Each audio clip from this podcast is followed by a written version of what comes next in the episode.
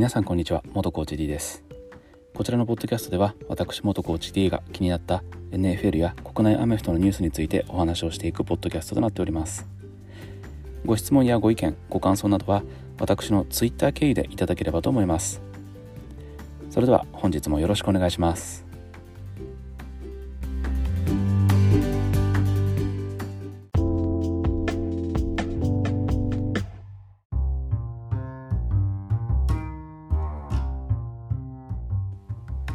皆さんこんにちは元コーチ D ですさあ今日はですねえっ、ー、と NFL のプレシーズンが始まっていてウィーク1の全てのチームの試合が終わりましたえーとまあ、全部の試合を完璧に見たわけではないんですけどその中で、えー、まあ、ハイライト中心には全部見たんですけどあの気になった選手の話を少ししたいと思います。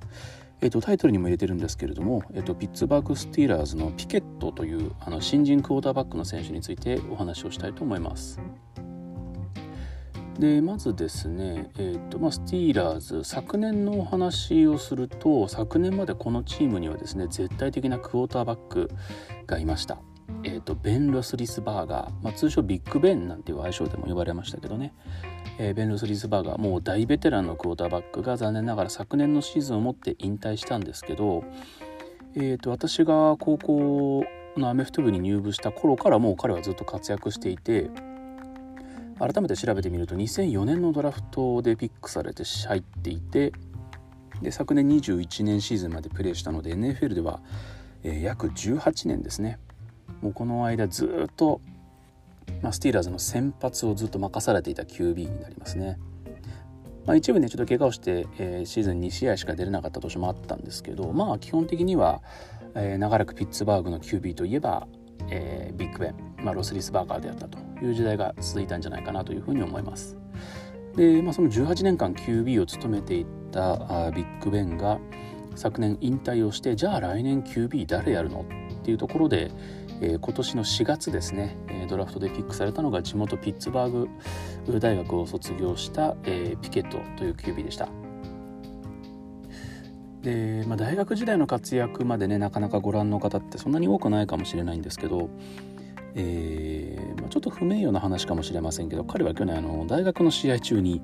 えー、スライディング未遂の事件がありましてそれでちょっと有名になっちゃいましたね。あの何かっていうとクォーターバックパスのプレーの時に投げるターゲットが見つからない時って、まあ、自分で持って走る、まあ、スクランブルっていうんですけど持って走るプレーをするんですよね。ただ QB って絶対怪我ができない、まあ、が利かないポジションなんで怪我をしないために、えー、まあ、タッチダウンギリギリのとこだったらこう体を張ってね突っ込んだりするんですけどそうじゃない部分はあのタックルをされないために自分でスライディングをするんですよね。そうするとディフェンスの選手もまあまああのわざわざスライディングしてる選手にこう当たりに行っちゃうとディフェンスの選手が反則になっちゃう場合もあるので、まあ、スライディングクォーターバックがした場合にはまあこう激しくタックルに行かないっていうのがあるんですけどピケットはですねちょっとスライディングに行くふりをしてまた走り出すっていう行為をやっちゃってそれが元であのルールが変わってですね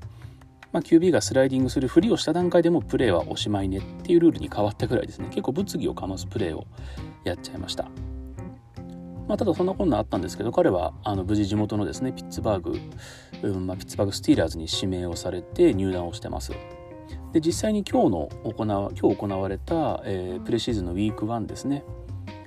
えー、スティーラーズの試合彼は実際出場しています、えーと、試合は32対25でシアトルシーホークスに勝利をしてます。でプレシーズンなんで、まあ、いろんな選手をこう使いながらやっていく中で実際今日 QB が3人出場してるんですけどまあ、他の選手も別に悪い働きだったなとは思わないんですけど、まあ、特に、まあ、新人選手っていうくくりもあった中でピケットがちょっと活躍をしたのでその話を今日はさせていただこうと思ってます。でですね大体、えー、と彼は第3クォーター後半から出場しました。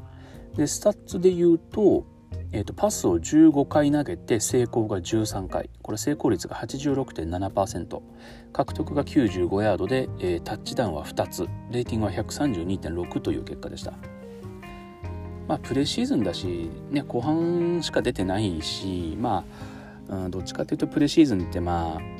何て言うんでしょうね。1軍というかファーストチョイスの選手は出ないで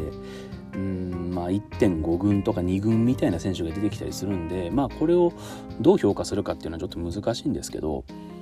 ただですねあの後半のえー、と最後逆転のタッチダウンを時間がない中で冷静に決めたりとかですね非常に目立った活躍をしていてあの、まあ、ツイッターなんかを見てて現地側も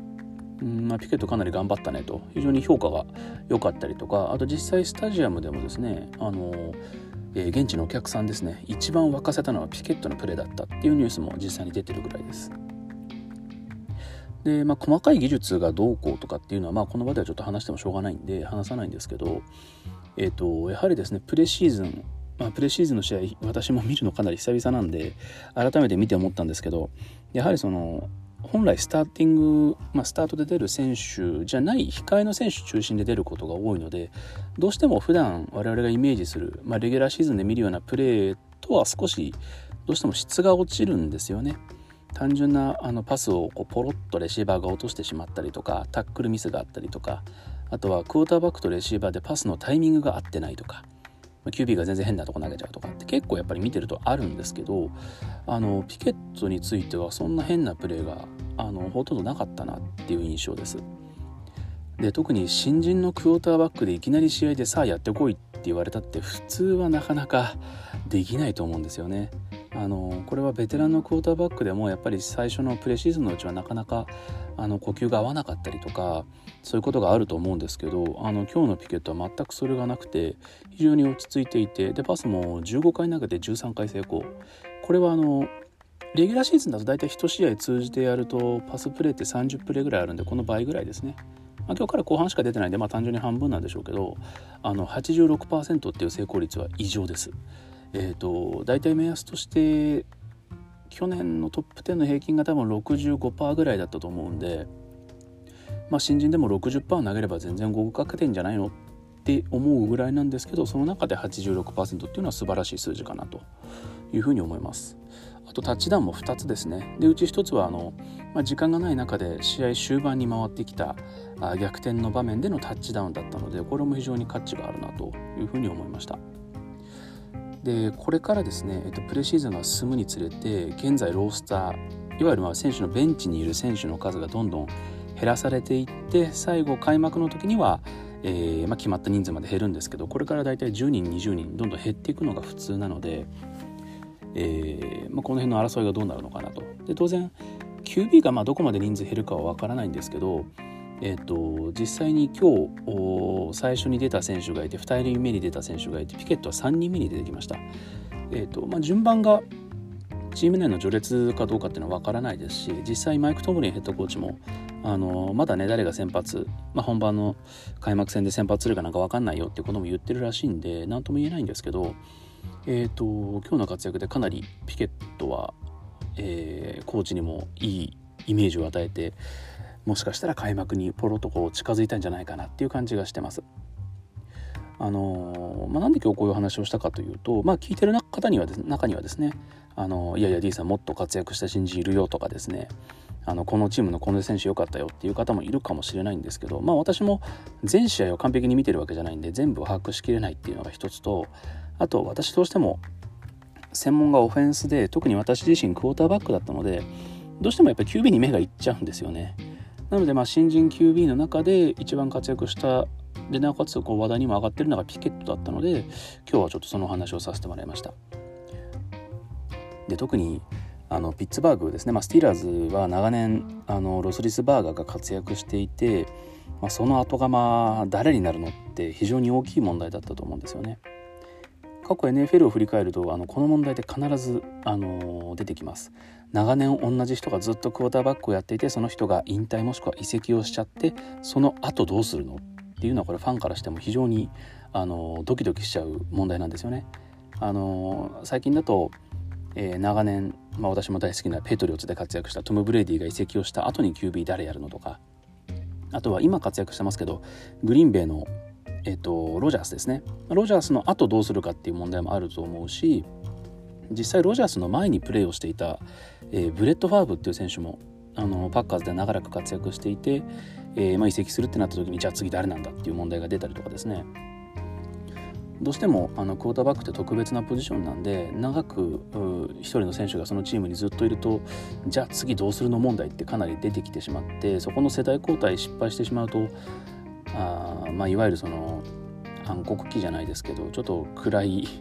えー、なかなか勝てない時代が続いちゃうチームって過去5万とありましたけど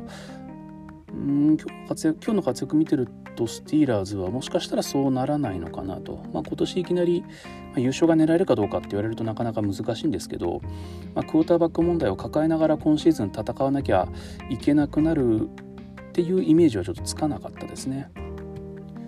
ただねまだあのウィーク1プレシーズンのウィーク1であと2試合あるのでその中で、まあ、ピケットもアピールしていかなきゃいけないですしそれ以外の選手でもねあの経験ある選手もいるので誰が出るかはまだわからないんですけど、まあ、今年の新人選手の特に QB の中では、まあ、ピケットあの非常に注目してほしいなとこれだけ落ち着きあるプレーがねプレシーズンでもできてるんであの本ちゃんのレギュラーシーズンでも期待できるんじゃないかなというふうに感じたところです。はいというわけで、えー、今日はちょっと珍しいんですけど私はあの本来ペイトリオッツのファンなのでその話をしようかと思ったんですけどちょっといきなりですが、えー、ピッツバーグ・スティーラーズのピケットのお話をさせていただきました。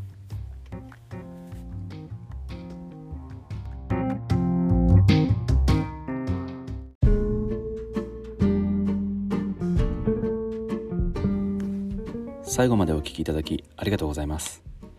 こちらのポッドキャストへのご質問、ご意見、ご感想などは私の Twitter 宛てにお願いいたします。Twitter は元コーチ D もしくはアットマークアイワーズコーチで検索をお願いします。詳細は私のプロフィールのアイコンの写真にも掲載されておりますのでそちらをご覧ください。それでは本日も最後までお聴きいただきましてありがとうございました。